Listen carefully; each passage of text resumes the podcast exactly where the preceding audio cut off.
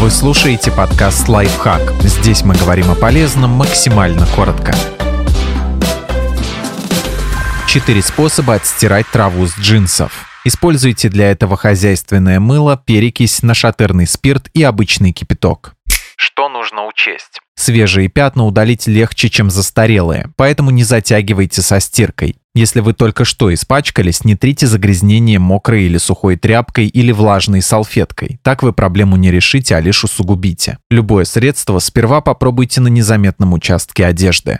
Как отстирать траву с джинсов хозяйственным мылом? Это самый действенный способ. Обильно намыльте загрязнение, используя горячую воду. Потрите пятно щеткой или губкой, оставьте минимум на 15-20 минут и постирайте джинсы в машинке. Кстати, если после какого-то из других перечисленных в выпуске средств все же остались небольшие травяные следы, хозяйственное мыло может прийти на помощь. Нужно снова щедро намылить их и тщательно тереть, пока они не пропадут совсем.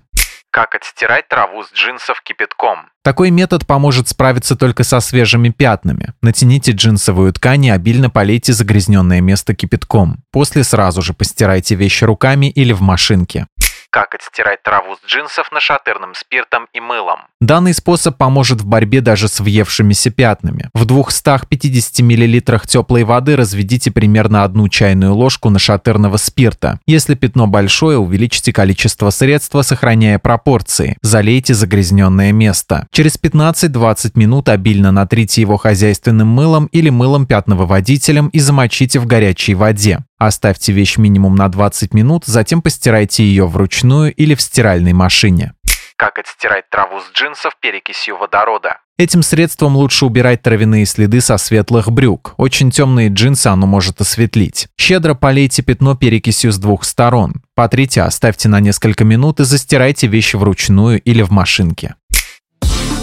Подписывайтесь на подкаст «Лайфхак» на всех удобных платформах, ставьте ему лайки и звездочки, оставляйте комментарии.